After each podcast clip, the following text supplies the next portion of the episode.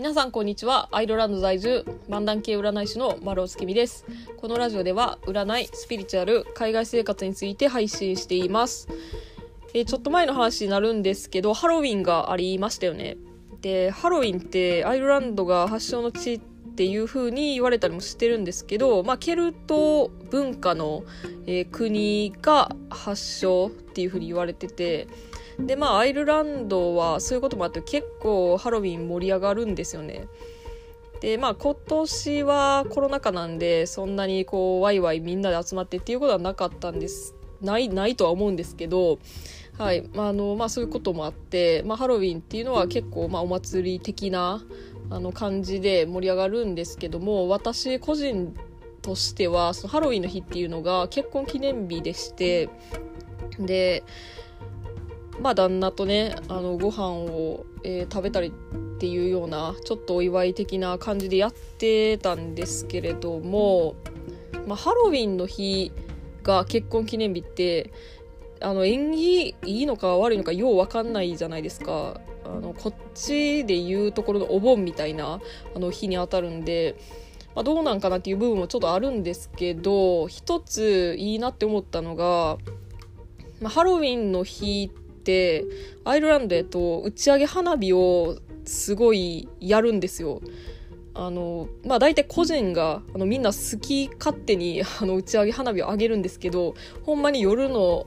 間中ずっと花火がどっかで打ち上がってる音が聞こえてくるっていうような、状況なんで、ご飯食べながらずっとその花火の音が聞こえてくるっていう、その結婚記念日のすごいお祝いされてるかのような気分が味わえるんで、その点はハロウィンにしてよかったなってすごい思いました。でそれに関係するというか、ちょっと思い出したことがあるんですけど、私高校1年生の時に、メールアドレスを変更して、そっからアイルランドに移住するまでの間、十何年間ずっと同じメールアドレスを使ってたんですね。でそのメールアドレスがどうもちょっと予言めいてるというか、私がその後の人生で起こる重要な出来事に関連するようなワードがそのメアドに入ってるっていうことを、ある時気づいたんですよ。でそれっていうのが、まずメールアドレスのその文字っていうのが、英語の単語をいくつか組み合わせて、で数字もちょっとあって、であと au みたいな感じのメアドなんですけど、その時は別になんとなく自分が好きな単語を適当にポンポンポンって並べて、メアドを作ったんですよ。特に何とかこれがどうとかいうこともなく作ったメアドなんですけど、それがほんまに後に何年後かに、実は使われた単語の中で、まず、私競馬好きなんですけど、その競馬を好きになったきっかけとなる馬の名前がまずそのメアドの中に入ってるんですよ。でその後、私アイルランド競馬が好きになるんですけど、そのアイルランド競馬で好きなジョッキーが2人いて、そのジョッキーの名前、2人の名前がそれぞれそのメアドの中に入ってるんですよ。で最後数字っていうのが結婚記念日なんですよね。もうだから、言うたら私がアイルランドに来て結婚するまでの間に必要やった出来事やったり、その好きに、なったものとかが全部メアドの中に入ってるんですよ。これ、だからほんまにメアド作った時はもちろんその馬のことなんか知らんしとか、ジョッキーのことなんか知らんしっていう中でそういうことになったんで、めっちゃ不思議ですよね。で本来結婚記念日も私12月に日本帰った時に、婚姻届出そうって思ってたんですけど、歯が痛くなって急遽10月に日本帰ったんですよ。でそのタイミングで、婚姻届出すから、じゃあもうハロウィンしようみたいな感じになったんで、ほんまにいろんな巡り合わせがあって、はいその日になったんでね、いろいろメアドほんま何やったんやろっていう、今思い返せばほんまに不思議な感じがするという、そういう話です。この話は、そこで置いときまして、本日月曜日は私丸尾が今週の占いをお伝えします。週明けっていうことなんで、今週どんなことが起こりそうなのか、どんなことをしたらいいのかっていった内容をタロットで占って星座別でお伝えします。星座はランダムで発表していきます。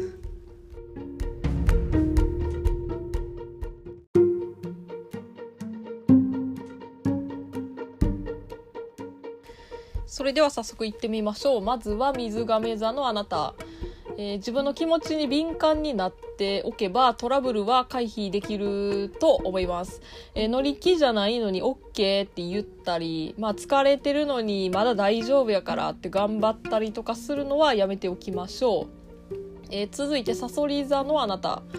エネルギーが高まってる時なんで、外に向けて発信するとか、外に出て人に会うとか、そういうことをしてみるのがいいでしょう。続いて天秤座のあなた、よくよく考えて優先すべきものとか、重要じゃないのになんかこだわってやってしまってることとか、もうそういうものがないかをちょっと見極めてみるようにしましょう。なんかこう意味ないのに時間かけてやってたなとか、そういうものに気づけるかもしれません。続いて牡牛座のあなた、仕事運がいい時です。できれば上司とか誰かの力を借りながら仕事をこなしていくと、よりこう運気が上がっていくかなと思います。職場の人との関わりを増やしてみてもいいかもしれません。続いて魚座のあなた、やらなあかんことがいろいろあって、なんとなく落ち着かんような気持ちになるかもしれません。現実逃避しないで、さっさとやることをやっとけば焦りとかモヤモヤとかも減ってくるでしょう。続いて双子座のあなた、情に流されずに自分のやることを全うしましょう。ちょっとこれ手伝ってよとか、これやっといてっていう風に言われても、私ちょっと忙しいんでごめんなさいって断るのも、時には大事です。続いていて座のあなた、例えばなんか今日中にやらなあかんことがあるとしたら、それをやってる時に別の用事が舞い込んでくるかもしれないんですけれども、そういう時には、焦らず、何を何時までに終わらせるとか、スケジュールをちゃんと立てるようにしていくと問題なく全てこなせるかなというふうに思います。続いて蟹座のあなた、何か迷った時に人に聞いたりネットで調べたりするっていうのはいいんですけど、間違った情報じゃないかっていうことをしっかり確認するようにしましょう。誰かにとってはいい情報であったとしても、それが自分にとっていいんかっていうところを、ちゃんと調べるのが肝心です。続いてお羊座のあなた、今まで、どっちにしたらいいんやろって迷ってたことに対して、よしこっちで行こうっていう風に決めて、もうその通りに動いていける時なんじゃないかなという風に思います。もしくは迷ってることがあるんやったら、今週中に決断するように、していくといいかと思います。続いて獅子座のあなた、夜の時間にまったり過ごすのがおすすめです。半身浴するとか、静かな部屋で瞑想するとか、そういう過ごし方がいいかもしれません。続いてヤギ座のあなた、保守的にならずに、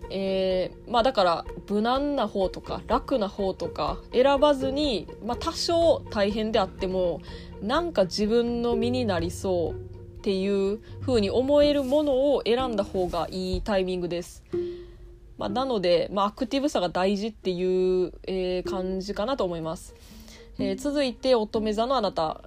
人の誘いに乗って出かけたりとかおしゃべりしたりするっていうよりは、とにかく休息する時間を多く取った方がいいです。オフの時間はもう自分の体を休めるっていうことに使いましょう。以上になります。最後まで聞いていただきありがとうございました。もし感想などありましたら概要欄に私の LINE 公式の URL を貼っていますので、そちらからご連絡ください。 LINE 公式ではお得に占いを受けていただけるキャンペーン情報なんかも発信しているので、ぜひ登録してみてください。また次回の配信でお会いしましょう。占い師のまろうでした。それでは皆さん、今週も頑張っていきましょう。